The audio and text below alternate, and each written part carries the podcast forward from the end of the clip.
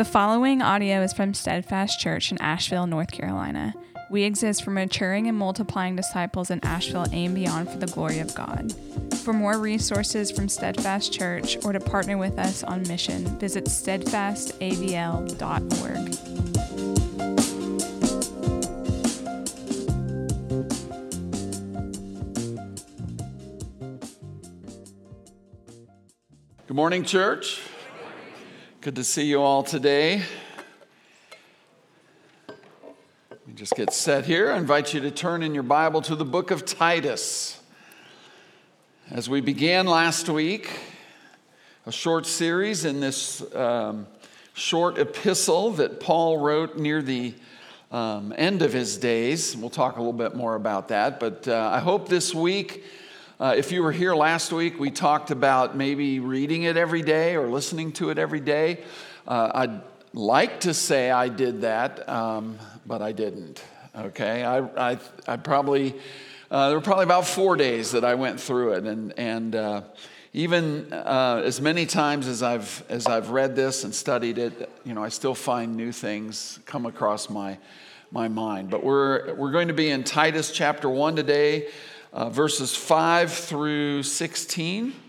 So I'll go ahead and read the passage and then we will um, we'll pray and we'll dive in. Verse 5 This is why I left you in Crete, so that you might put re- what remained into order and appoint elders in every town as I directed you. If anyone is above reproach, the husband of one wife, and his children are believers and not open to the charge of debauchery or insubordination. For an overseer, as God's steward, must be above reproach. He must not be arrogant or quick tempered or a drunkard or violent or greedy for gain, but hospitable, a lover of good, self controlled, upright, holy, and disciplined. He must hold firm to the trustworthy word as taught, so that he may be able to give instruction in sound doctrine and also to rebuke those who contradict it. For there are many who are insubordinate, empty talkers, and deceivers, especially those of the circumcision party. They must be silenced, since they are upsetting whole families by teaching for shameful gain what they ought not to teach. One of the Cretans, a prophet of their own, said, Cretans are always liars, evil beasts, lazy gluttons. This testimony is true. Therefore, rebuke them sharply, that they may be sound in the faith, not devoting themselves to Jewish myths and the commands of people who turn away from the truth. To the pure, all things are pure. But to the defiled and unbelieving, nothing is pure. But both their minds and their consciences are defiled. They profess to know God, but they deny them, deny him by their works. They are detestable, disobedient, unfit for any good work. This is the word of God. Thanks be to God. Let's pray.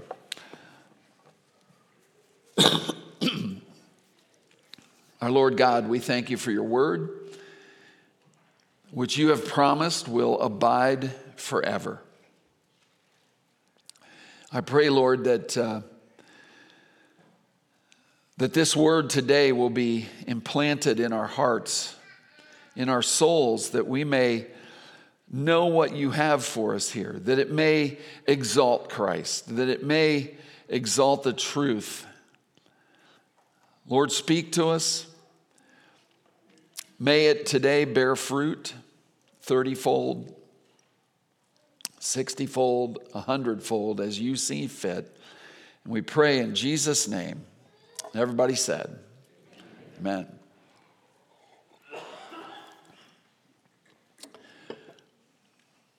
Okay, well, today, um, today we're going to talk about establishing Christ's church. As we mentioned last week, Uh, Paul, uh, the letter to Titus, was likely written after the events of the book of Acts. Scholars believe that uh, as the book of Acts ended, Paul was in house arrest, but then at, for a time was released before finally uh, being arrested again and, and uh, put to a martyr's death. But in that time that he was released, he likely went out and um, conducted another journey to preach the gospel and establish churches. And um, uh, hopefully went to Spain, as was, was his uh, uh, heart's desire over and over, as he said. Um, but at some point, he comes to the island of Crete, which um, is just south of Greece. It's in kind of the middle of the Mediterranean Sea there. And you know, we're not exactly sure did he did he work, did he establish a church or what? But the thing is as we read here today, he left Titus there to establish it as a church, to put things uh, into order. And as we said last week, the letter to Titus is written to us um, so that we would establish the church in the right kind of living, the good works that are consistent with the gospel. We talked about that a little bit last week, but I hope it, if you have read through the book of Titus several times this week, I hope you've seen how many times Paul mentions good, good works, goodness, holiness, purity, um, godliness, all kinds of words like that, adjectives of that nature, because that's what he's trying to establish. Now, this is intended, even though it's a letter to Titus, it's intended to be read by the entire church. And the reason I know that is because in the very last verse, the very last phrase, Paul says, Grace be with you all. So he's, he's indicating that he wants this to be read. Now, here's what I think he's doing as we read, he says to Titus, I left you in Crete to put things in order and to, um, and to appoint elders as I directed you. And what Paul wants everyone to know is that's Titus's job. So when Titus goes around now and starts appointing elders, the people won't think, well, who do you think you are? Who put you in charge? Uh, Paul did the Apostle Paul. Okay, that's who put me in charge. And, and this was the mandate that, that he was given. So, um, as I said, written to be read by all. And, and so there are some things that we all, whether we are church leaders or not, um, things that we can learn, things that we can uh, understand. First point I have today, if you're a note taker, and it's going to be a little strange because I only have two main points. But each of those has three subpoints. So that's a total of six. So set your watch. Uh, 1230, is that okay? Everybody good? No, we'll try to get through it quickly. All right, number one, uh, what you need from the church. What you need from the church. And the first thing that you need from the church is orderly leadership to follow. We see this in verse 5. This is why I left you in Crete, so that you may put what remained into order and appoint elders in every town as I directed you. Now, what, what Paul is saying is, and there's maybe even a little bit of a, a nudge or a rebuke here. He says, I'm reminding you, this is why I left you in Crete. So maybe Titus is not fulfilling it quite as quickly as he needs to. Put what remains into order and appoint elders. Finish what we've started. Now, this is taking place uh, approximately 30 years after Pentecost of, of Acts chapter 2. Uh, uh, yes, Acts chapter 2. And by this point in time, the gospel has been spreading throughout the Roman Empire, and churches are being established. And there's there's getting to be a maturity in the order and in the structure of the church. And basically, the New Testament gives us two offices that every local church ought to have, and that is elders and deacons. Now, the deacons are meant to be. Um, to kind of meet the material needs and just the, the here and now needs of the people of the church.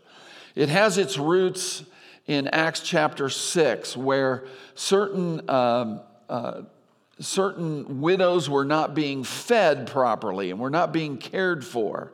And so the apostles um, uh, appointed, or actually the people kind of appointed, uh, people that were trustworthy that could look after that because, and this is the most important thing, so that the apostles could focus on the ministry of the word and prayer.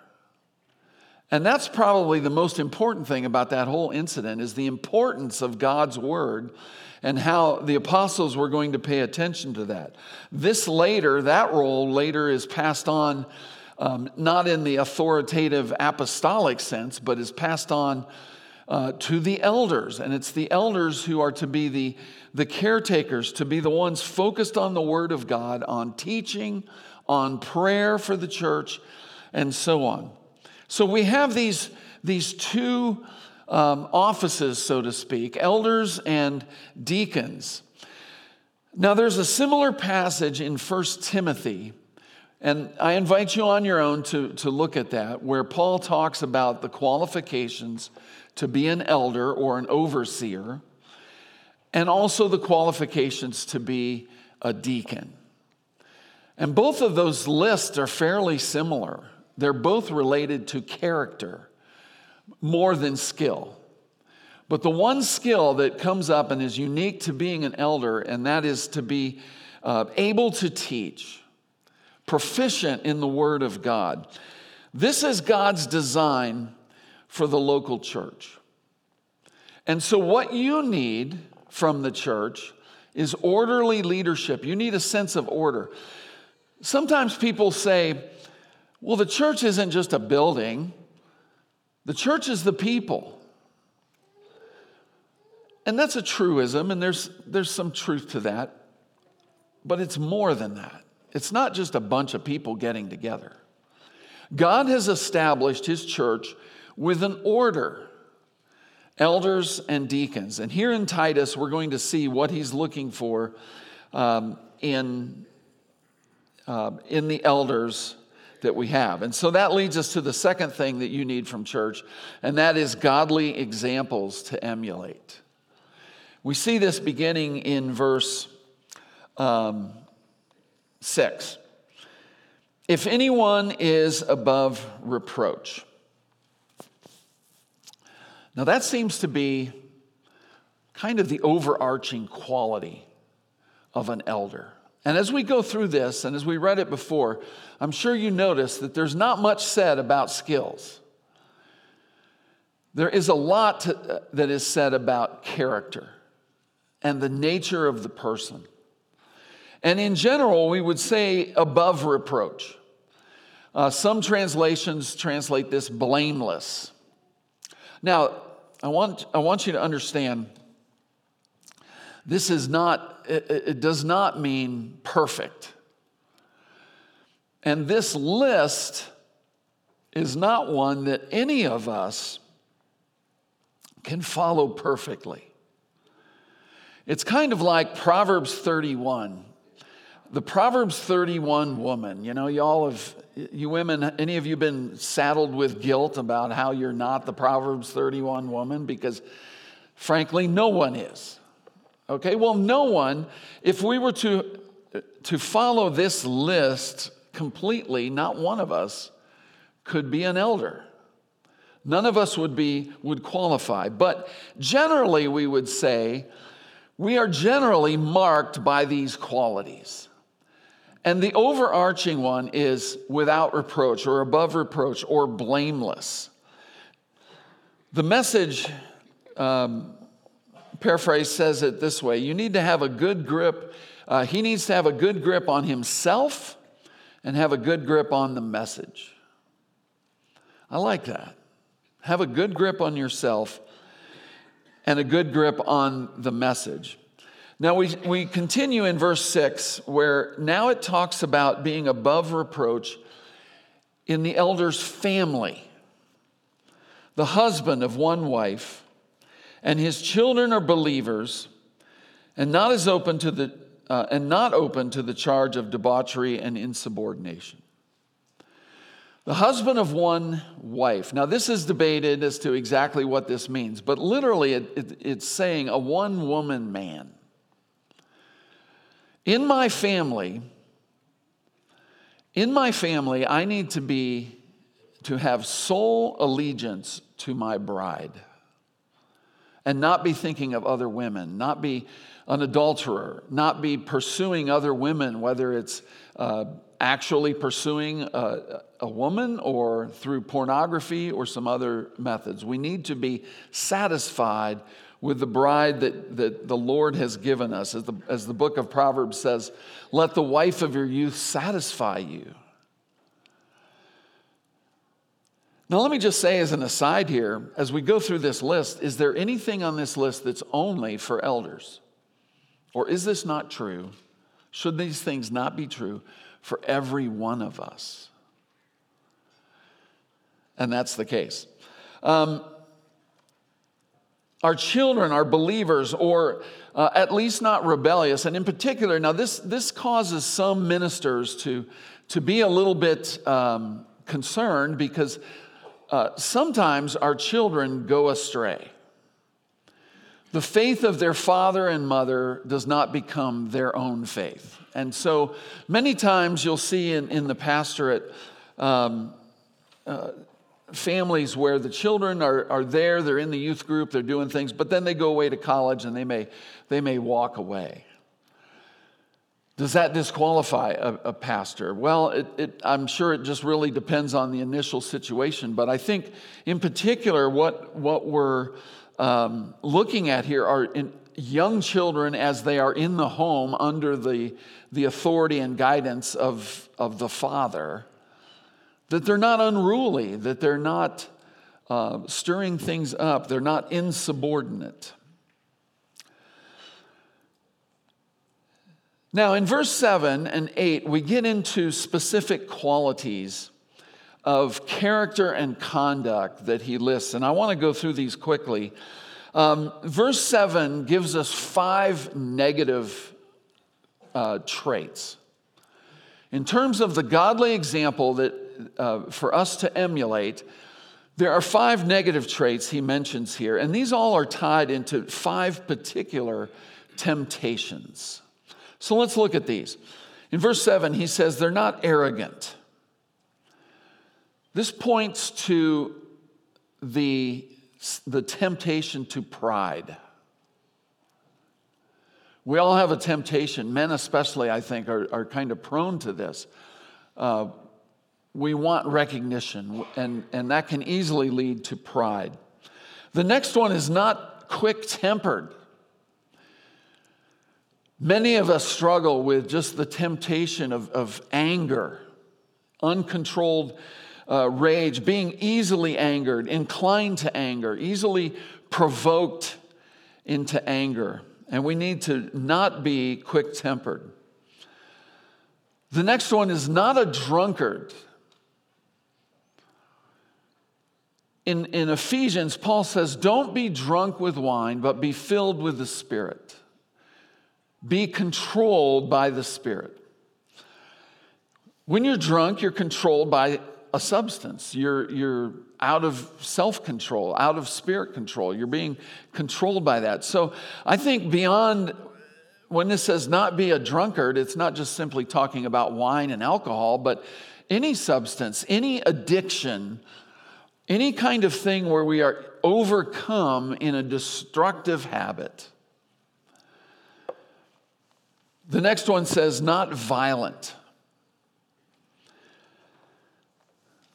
This speaks to the temptation of power. There have been many a, a, a, pastor, an elder, who has been derailed when their head is full of the power that they suppose exists in this office. Not a bully. We lead gently. We lead like a shepherd leads. We lead like the great shepherd leads us. Not violent. And finally, not greedy for gain. This is the temptation of money. And sometimes, especially in this age, but it's, it's always existed as we're going to see as we go on in this passage, charlatans can come up and, and have a following after themselves and, and use that following to, to gain riches and wealth. And while it's important that we, that we pay our pastors what they are due, that we do not muzzle the ox, as, as Jesus said, it's also important that the elder himself is not a lover of money and not greedy for gain. So, those are the five negatives. Now, if we go to verse 8 now, we have six positive traits. First one is hospitable. We sometimes think of hospitality in terms of opening our home and welcoming people in. And yes, it certainly includes that, but it's beyond that. It's a welcoming personality, a welcoming presence, a posture that we welcome anyone and no one is excluded from the gospel. If a pastor decides he's only going to preach to white people, he's not being hospitable. The gospel is for every race every tribe, every tongue. And so we don't exclude anybody from the preaching of the gospel. Next, it goes on to say, He is a lover of good. A lover of good. Not just good, but a lover of the good. Not just doing good things, but loving the right thing. There's a motivation there, there's a, there's a, a passion there for, for things that are good for himself and for other people. Uh, the next one is self controlled. I want you to pay attention if you continue to read in the book of Titus this week and just read over how many times Paul mentions the word self control. We're going to see it many times next week as Jimmy comes and gets us into chapter 2. Self controlled, not controlled by your passions, your lusts, your, your uh, idolatries, things that you start to think are more important. There's even some uh, implication here for, uh, for sexual decency. All of these things are important in demonstrating self control. It's one of the fruits of the Spirit we, we read elsewhere. The next description is upright, a person who lives according to God's standards. Not his own standards, not the world's standards, but lives upright according to God's standards. Then we see the word holy. Now it's interesting, this is not the normal word that you see in the Bible for holy, which means apart, being set apart, separate, and so on. But rather, this word has the, uh, the connotation of, of being devout and pious and pleasing to God. Our practices should be Godward. As we look to God, as we, as we keep God in the forefront of our, of our point of view, and, and God fills it uh, to the fullest. And finally, the last word is discipline, which is also uh, really just a, a synonym for self controlled. Discipline, it means your desires are under control. You're not, uh, you're not controlled by just whatever you feel like at the moment.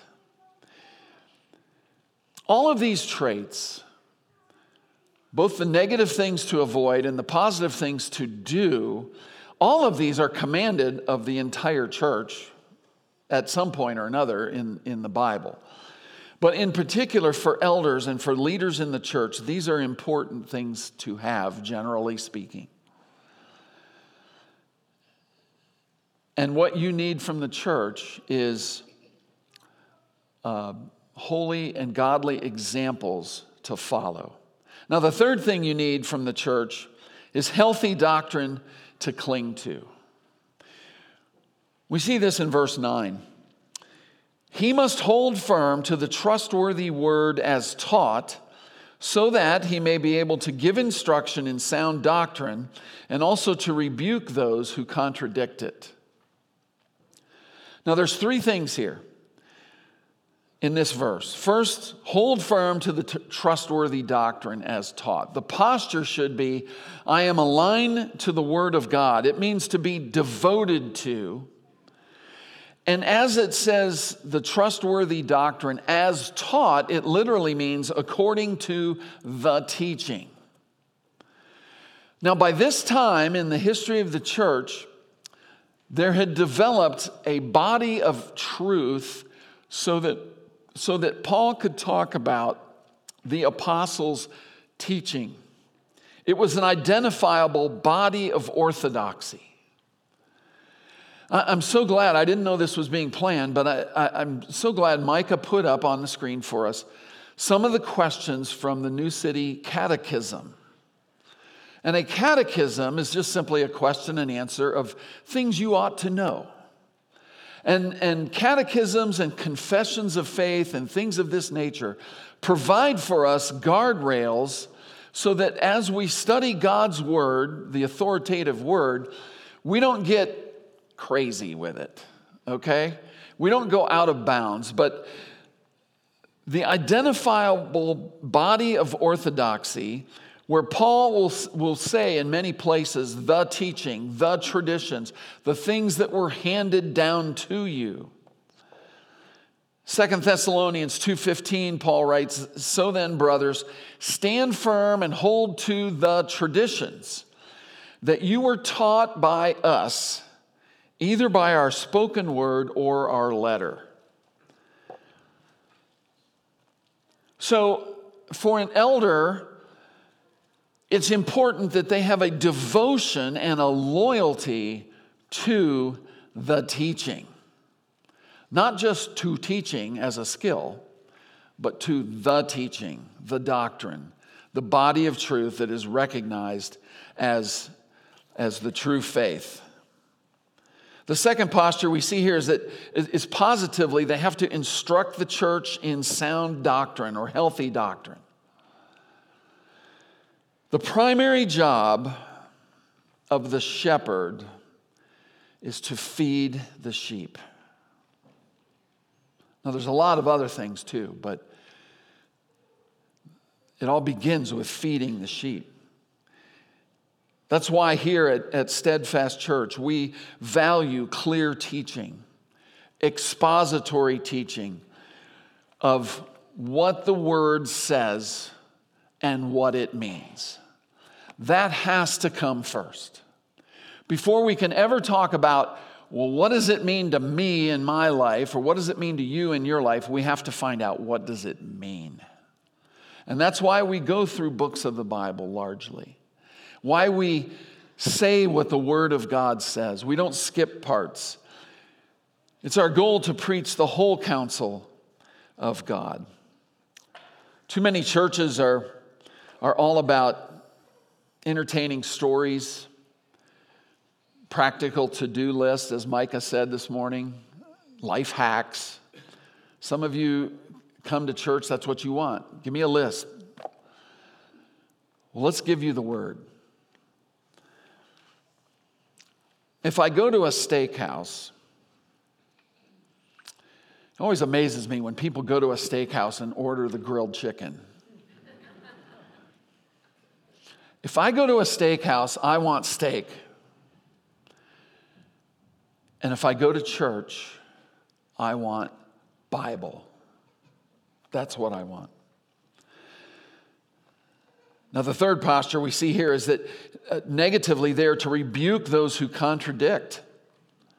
And as we're going to see, there's a lot of negative and false teachers. And so part of having a healthy doctrine is that we, that we sometimes rebuke those who are in error. Some people are like, well, I don't know, let's just be nice, okay? Because, you know, someone, someone has a different opinion. Now, I'm not talking about secondary issues. I'm talking about issues that pertain to the gospel and issues that pertain to the important things the deity of Christ, justification by faith, the authority of Scripture. Those are things that there are false teachers, and I'm not going to be nice. I'm going to be kind. That's a difference. Kindness is speaking the truth, speaking the truth in love in a, in a kind manner, but nice would be just, yeah, go ahead and do your thing. That's you, I'll do me. Now, sometimes I wonder, as an elder, when, when do I want to name names? And I could. We could name a bunch of names of, of people you ought to avoid. And sometimes Paul tells us to do that in, in Romans. Uh, he says, mark those and avoid them. But how much better would it be to to teach discernment of our people. As you learn God's word, as you know more of God's word, and you understand the authentic doctrine, the authentic gospel, the more you will be, you will be able to recognize when there's false teaching. Something just won't pass the sniff test. Psalm 23 uh, the shepherd psalm talks about the rod and the staff, two tools of the shepherd. And, and sometimes they use the, the, uh, the crooked staff to kind of guide their sheep, kind of move them into the path and keep them on the right path. And then other times they use the rod to, to, to strike at the wolves and send them away and as, uh, as a defense. And it's a great example of, of what shepherds in the church need to do. John Calvin said, A pastor needs two voices one for gathering the sheep, and the other for driving away the wolves and thieves. The scripture supplies him with the means for doing both. So, what you need from the church is orderly leadership to follow, godly examples to emulate and healthy doctrine to cling to. Now, let's go to our second point and the second paragraph here, and we'll call this Why You Need the Church. Why You Need the Church. And it's basically because there are false teachers out there. There's false views. There, there are things vying for your attention that um, would, would draw you away from the true faith. So we see this in verse 10. Uh, For there are many who are insubordinate, empty talkers, and deceivers, especially those of the circumcision party. So, why you need the church, first of all, is for discipline of the disorderly. There are people, Paul says, who, who are insubordinate, deceivers, it goes on in verse 11 uh, they must be silenced since they are upsetting whole families by teaching for shameful gain what they ought not to teach. These are disorderly people that come in and divide the flock. Or they, don't, they not only come in, but sometimes they, they arise up out of. So sometimes the New Testament talks about false teachers coming into the church, and other times, false teachers rising up from the church. And you need, the reason you need the church is because of their presence. It says they are, they are empty talkers, which means they lack any kind of substance that would give spiritual health. They lead astray the people It says they upset whole families. And that actually may be a reference to the fact that as the churches in those days generally met in homes, they might be upsetting an entire home group. Teaching what they ought not to teach. And they do that for shameful gain. They're motivated by money. In the Roman Empire, there were many times philosophers who would go about and they would teach and they would gather up a following after themselves and become quite wealthy doing so. The same thing was happening in the church. Paul goes on to say, uh, verse uh, 12, one of the Cretans, a prophet of their own said, Cretans are always liars, evil beasts, and lazy gluttons. You know what they told me when I got married? They said, never and always use never or always. like, you always, uh, that's not a good thing, but this philosopher who was um, uh, from like 500 years before, he'd come up with this saying Cretans are always liars, evil beasts, and lazy gluttons. And Paul says, verse 13, this testimony is true. Paul is well aware of the, the cultural context that Titus is in. It's not an easy congregation, it's not an easy people. And Paul is saying, okay, you've got these false teachers, and they're just going to continue what the people of Crete tend to do anyway. So they need to be disciplined. These are the disorderly. The second reason you need the church is for correcting of the deceived. Uh, again, verse 13, therefore rebuke them sharply that they may be sound in the faith. This is correcting of the deceived.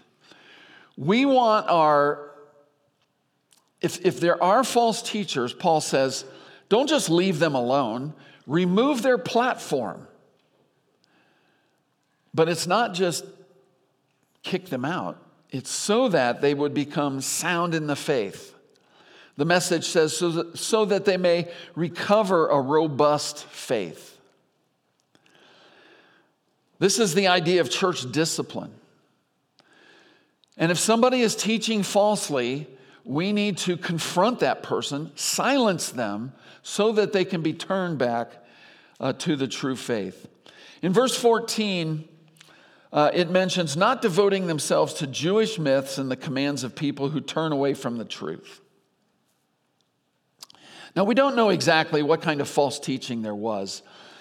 But this reference to Jewish myths, and also earlier in verse 11, uh, verse 10, talking about the circumcision party, seems to be that these false teachers were, were of Jewish origin, and the Jewish myths may have had something to do with uh, forbidding things like marriage and certain foods, as if those would be the path to godliness and holiness.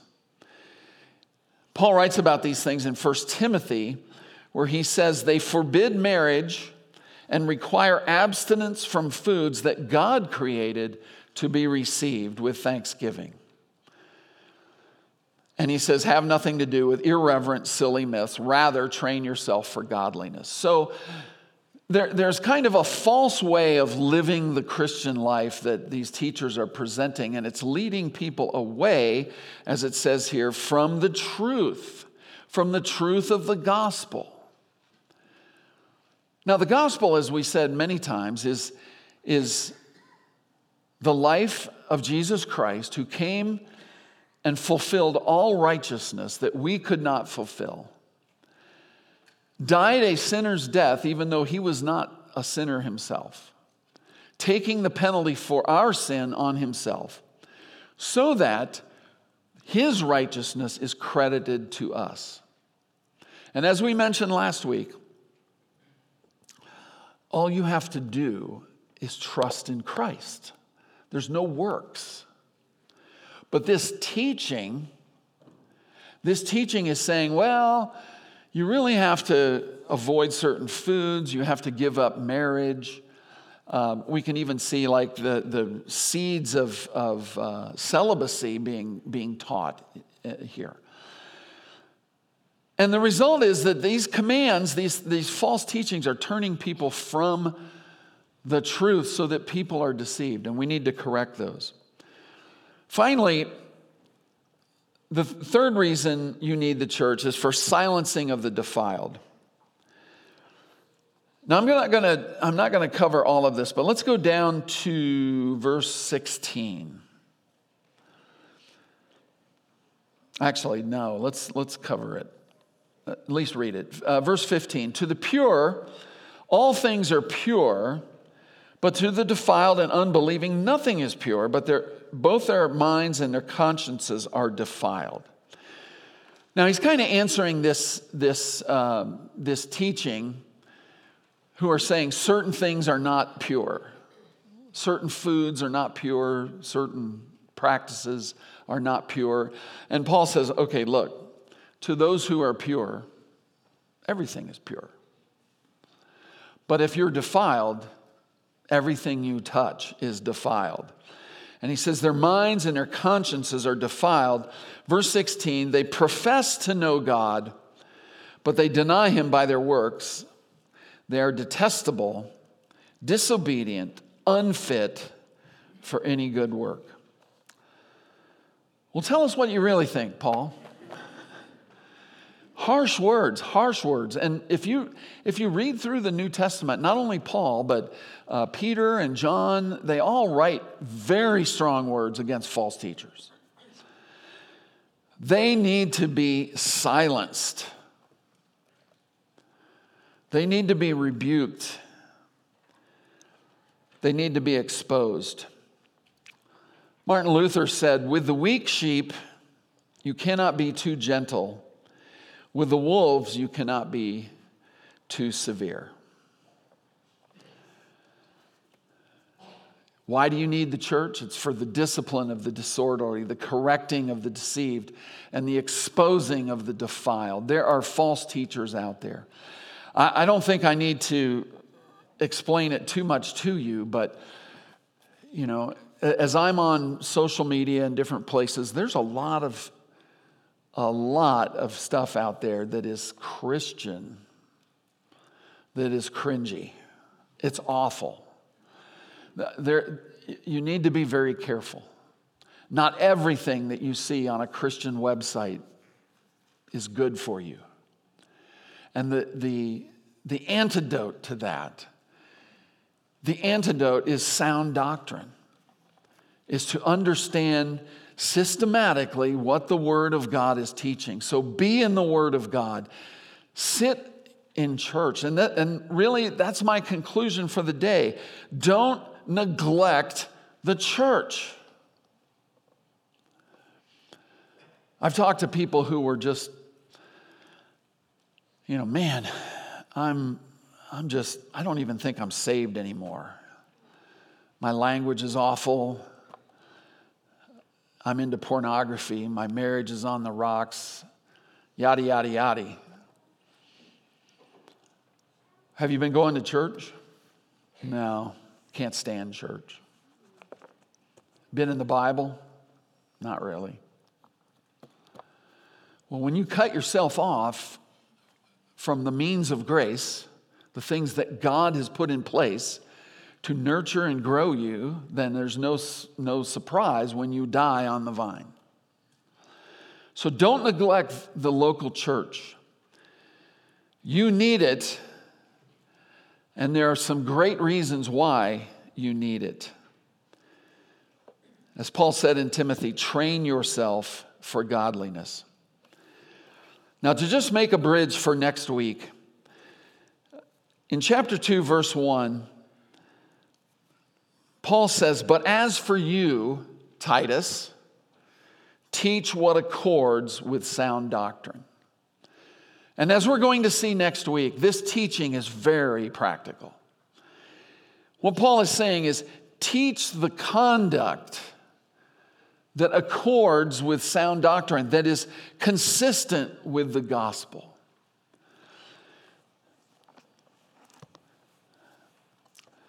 God is establishing his church. Christ said, I will build my church, and the gates of hell will not stand against it.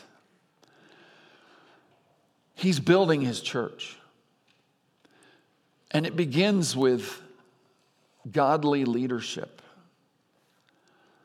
who are willing to take on the wolves and to feed the sheep.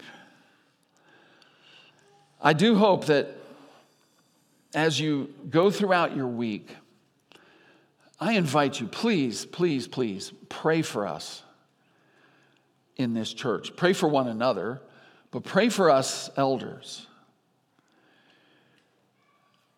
We daily feel the burden of shepherding a diverse group like this. And none of us would do it if we didn't feel called to do it. If it was just a job, I don't think, I don't think any of us could last for three years.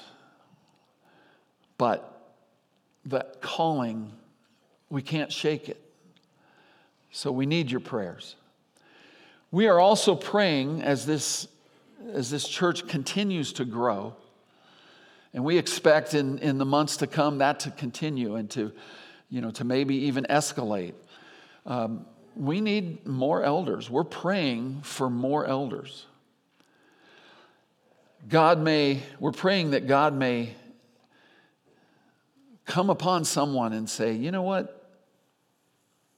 Maybe I need to pursue that.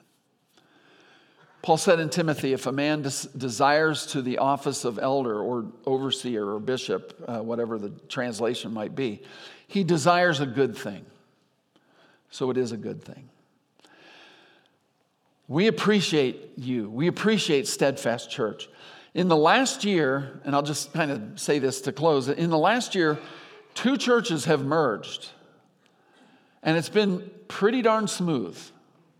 Praise God, from whom all blessings flow. Let's pray together. Lord God, we thank you for your church. We thank you that you have not left us alone as sheep among the wolves, but you've given us leaders, you've given us people to shepherd us. I pray, Father, that you would. Uh, you would continue to bless this church, bless this truth to our, uh, to our minds and to our souls. We pray that in Jesus' name. Amen.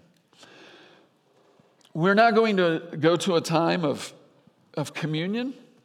I invite you to the Lord's table. If you are uh, in Christ, if you are a believer in Christ, uh, you are invited to come to the table. If you're not a Christian, this is not for you. We just ask you to remain in your seat. Um, if you are a Christian, this is open to you. You don't have to, but um, you know we recommend it. It's one of the ways that we remind ourselves of the grace of God on our behalf. And, and so we're going to come. We're going to receive the bread and the cup. And as Jesus told us, on the night that he was betrayed, he took the bread and he said, and he broke it and he said, uh, Take this. It is my body broken for you. Do this in remembrance of me. In the same way, he, he took the cup and blessed it and said, Take and drink. This is my blood, which is poured out for you. Uh, I'm going to um, uh, take my seat. We'll take about a minute to, uh, to pray. I want you to pray about uh, confess, come confessing your sins. Come to the table uh, with a uh, pure heart and a, and a clean conscience. Confess your sins before God and then come and receive. when I get up, that'll signal that the tables are open. so let's, let's come to the table.